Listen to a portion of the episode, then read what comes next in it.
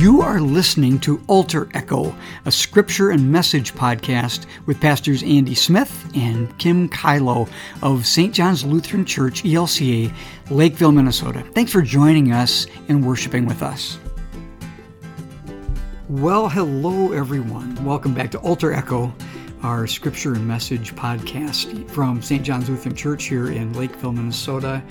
It's good to be together. I hope you had a good celebration of the 4th of July holiday this past week, and now you are launching into midsummer.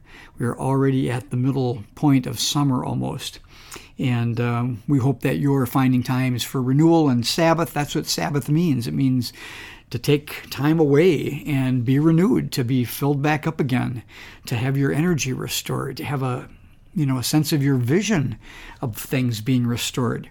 Um, after having our noses to the grindstone in so many different ways around so many different things in this life right now, it seems that there's so much coming at us and we're involved in so many things, so many of us anyway, that uh, to have some Sabbath, to pull back, to be silent for a while, to talk about different things with each other, to think differently and challenge yourself to think that way. These are the important things that we can do during summertime like this. If you listen to the Altar Echo Text Study podcast, you notice that we didn't have a an episode this week. Pastor Kim is on vacation, and so it's awfully hard to have a conversation with just me, myself, and I. so we, we take the week off, and one of us is gone. We'll be back at it again next week, and uh, look forward to letting you hear it and be part of it too. You maybe heard a little noise in the background there. We just let uh, the real life, you know, around us uh, go on, and uh, suddenly, while I was talking just a few seconds ago, my coffee maker decided to just turn on all by itself today and start kicking out some water and making coffee with no cup under it. So there you go. All right, everybody, we are going to get at it. Today we're in chapter 45 of Brian McLaren's book. The chapter is called spirit of unity and diversity. You're going to hear a lot about that today. There are some uh, scripture passages cited primarily and most noteworthy Ephesians chapter 4 and John chapter 17. I'm going to read for us today parts of Ephesians chapter 4. This is what we'll center our thoughts around um, today. But know that John 17, which is Jesus' high priestly prayer when he's getting his disciples prepared for him to leave, in other words, to be crucified and to rise and to ascend. Uh, he's getting them prepared to leave, and he asks God in the interrelatedness of the Godhead, Father, Son, and Holy Spirit. He asks God for the gift of protection and oneness for his disciples and for the whole church. This extends to everybody. That Jesus prays for us. He prays for us to be one. He prays for us to be united. This should start to, to uh, come as a flash to us. Think about all the times, especially in the church, when divisions have happened. Jesus prays for the opposite of that, for us Jesus prays for us to be one, and that's a big part of our work. It has to be a big part of our work. Is people who are part of parts of congregations. You are part of your congregation, no matter where that is, whether it's St. John's or another church. You are part of your congregation, and your role, partly in that place, is to be a worker for unity, for oneness. So we're going to go there today. Let me read for you today Ephesians chapter 4, verses 1 through 6 and 11 through 16. Here is our word for this day.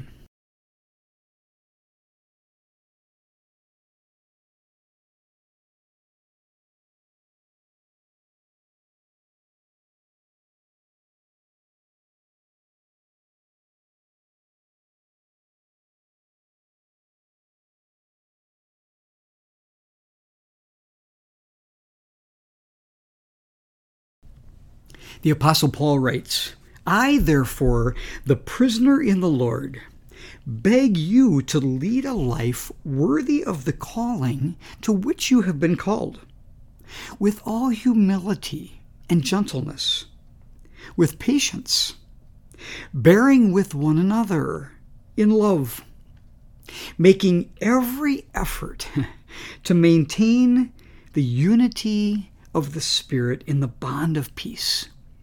There is one body and one spirit, just as you were called to the one hope of your calling one Lord, one faith, one baptism, one God and Father of all, who is above all and through all and in all. The gifts he gave were that some would be apostles, some prophets, some evangelists, some pastors and teachers, to equip the saints for the work of ministry, for building up the body of Christ, until all of us come to the unity of the faith and of the knowledge of the Son of God, to maturity, to the measure of the full stature of Christ. We must no longer be children tossed to and fro and blown about by every wind of doctrine, by people's trickery, by their craftiness in deceitful scheming.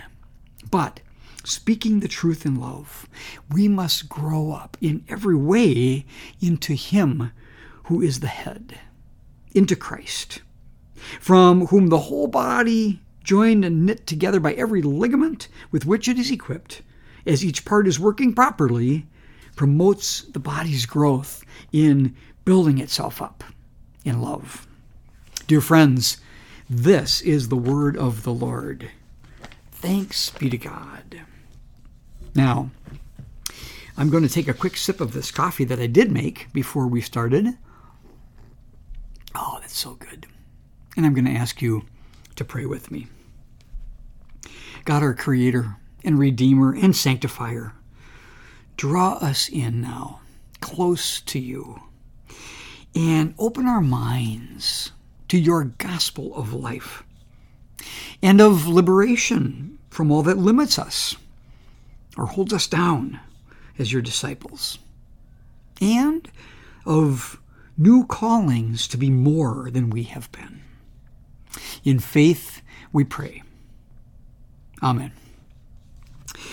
Well, just one of the reasons I love having an outdoor worship service, which is what we do every single Sunday here at St. John's in the summertime, is what happened last Sunday. Just thought I'd share this with you. Right in the middle of Pastor Kim's sermon, a little kid from the neighborhood came cruising in the far driveway of our of our parking lot on his bike, wove through all the cars that were sitting there with people in them worshiping during parking lot worship, skidded up to the curb, put down his kickstand, and ran to play on the swing set at our playground, which is right next to the side of the church. And there he was, climbing and swinging away while we went on and finished our service. I loved it. Life goes on all around us in a myriad of ways. And we, as God's people and Jesus' disciples, who are fueled with faith's vision every day by the Holy Spirit, are meant to live our faith within the real life of this world. It's our greatest calling and our greatest blessing. Yet, we are really struggling with how to do this in our time. There is a side of Christianity, not the ELCA side, though, to be clear, not our side, but fundamentalist Christianity. This is a, a different place on the spectrum of Christians out there. There's this side of fundamentalist Christianity that believes it must impose Christian faith's vision. now, their narrow vision, however, on the whole country and on the working even of our government. You know this. This is not right, folks. I want to be clear about this. America is not a theocracy. It's not a government run by God. We, ELCA, and other mainline Christians, as much as we understand Christ's calling to us to share our faith out there in the public square, in the world, in real life, and to hope people embrace the goodness of God for them, we do not understand that calling to mean that all of America must have the same exact faith as we have and be governed by it. America instead is a melting pot. It might sound cliche to you, but it is. a place where people of all sorts of faith backgrounds, or no faith at all, can live peaceably and freely and with equality. We have to be clear about this. And this has to be our guide. People are leaving the church and even coming to hate God these days. I hear it and see it in print, and I hear people say it all over the place. They're coming to hate God and the church because they lump all of Christianity together as having become this narrow, this political, this demanding, this deluded in thinking our government is supposed to follow a theocratic vision of God and version of God as the leader. Then, on the other end of the spectrum, there are other people leaving the mainline Christian church, and mainline means Lutheran and Presbyterian and Methodist and Episcopal and a number of other denominations because they don't want us sharing Jesus' gospel at all that critiques real life or that speaks to real life. That critiques, for instance, the power hungriness of people in our government, or the power plays of Christian nationalism that thinks that the Christian church and government should be one and the same, which is not Christianity at all, by the way. Christian nationalism is not. Or hard truths like racism or sexism or any other ism that oppresses people. There's a group of people that doesn't want us to speak to those things at all. Yet, the gospel indeed does have something to say about these. So we find ourselves in a truly unique conundrum of a time as the Christian church. But what is the gospel, huh? What is the heart and soul of God's good news to us and to the world? It is that resurrection to new life is more powerful than all things that are deadening. And the gospel is that Christ is a liberator to you and to me and to all people, even if they don't recognize Christ as that liberator. Christ still does the liberating work. The gospel is that all people should experience liberation from God and experience new life out of oppression in this life, or out of sinfulness, or out of guilt liberation out of shame, liberation out of feeling unworthy, as Pastor Kim talked about so well last Sunday.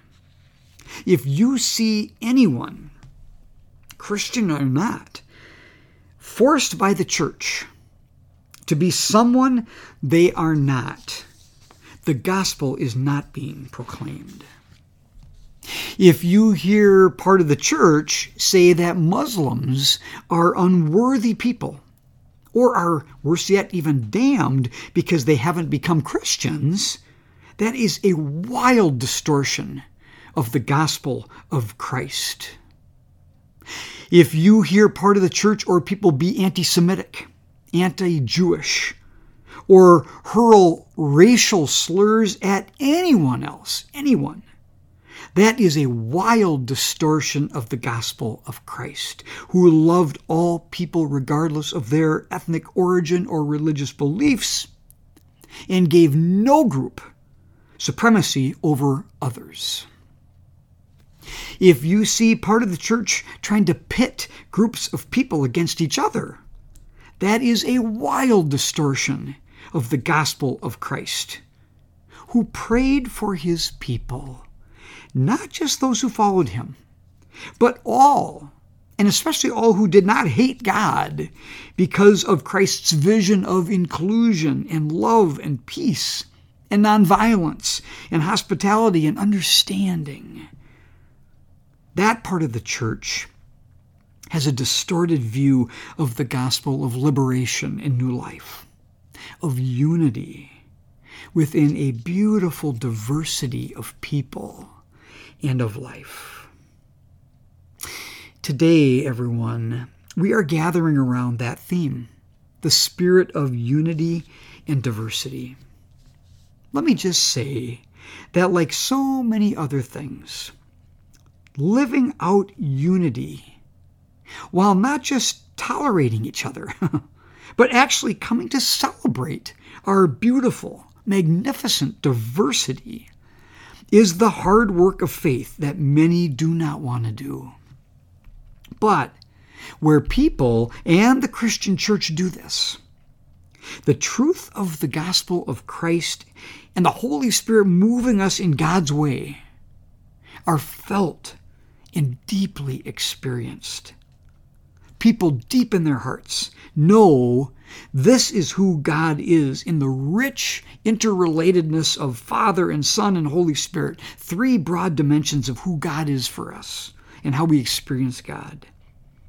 And they also know that this, this inclusive diversity, is what God wants for us as the whole of humanity together a rich and vibrant interrelatedness, unity in diversity. People are energized and even brought out of the death of hopelessness and or despair when the deeper truth of so appreciating the, the beauty of the diversity of peoples and perspectives helps our vision explode wide open to the magnificence of what God has created around and between and within us so we can live vibrantly and joyfully in relation to each other in all our diversity. Let me give you one example of the truth of diversity, God's calling to us of unity in it, and celebrating it. In Brian McLaren's chapter this week, he talked about how some people underestimate the richness of God. They only look for God being flat or static. Those are his words. These are people who demand black and white, us and them, quick and easy, my mind's made up. Don't confuse me with the facts. they miss the dimensions of God and the rich, beautiful, colorful angles of life, which are much more complex than just this or that, A or B. It reminded me of going to the Orsay Museum in Paris several years ago with my daughter. We were so fortunate to do this. The Orsay sits across the river, the Seine, in the shadow of the Louvre. But the Orsay has a whole bunch of Van Gogh paintings that the Louvre doesn't. we were looking at one of Van Gogh's self portraits. And as we got extremely close to it, which we could do there, we realized that Van Gogh did anything but paint in flat, static, two dimensional ways. He painted in 3D. He got it, see? The paints he used were thick and they came way off the canvas. He would pull the paint off the canvas to create dimension. There are peaks and valleys in his paintings, and you had to look at each work from as many different angles as you could. When you do that, you see all kinds of different colors and combinations of color and shadow and light. You see eyes deep in valleys of pain and a glance darting out with uncertainty. From another angle, though, you, you miss those deep eyes, but you see sunflower yellow, as though he was reflecting a golden field full of life that he perhaps so yearned for or also experienced richly. And the need to see from many other different angles in order to better understand the whole just goes on and on and on and on. It's a truism for us about life. This is the gift of Christ's gospel to us. It's the gift of Jesus looking at you and me and everybody else as rich, three dimensional parts of the greater whole. It's as though we must look at ourselves, but also everyone else, so very humbly, as the Apostle Paul says, because we are limited, very. But we are also very necessary players in a much larger orchestra that needs us all to bring our limited part and to work together. We are singers in a much larger choir singing together.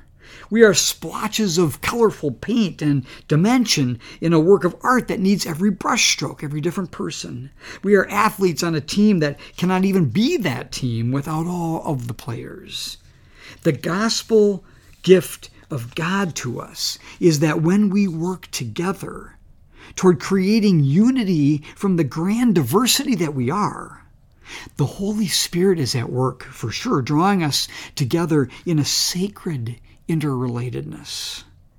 Just like the Trinity of Father, Son, and Holy Spirit together, we are not meant to be flat or static or even just private.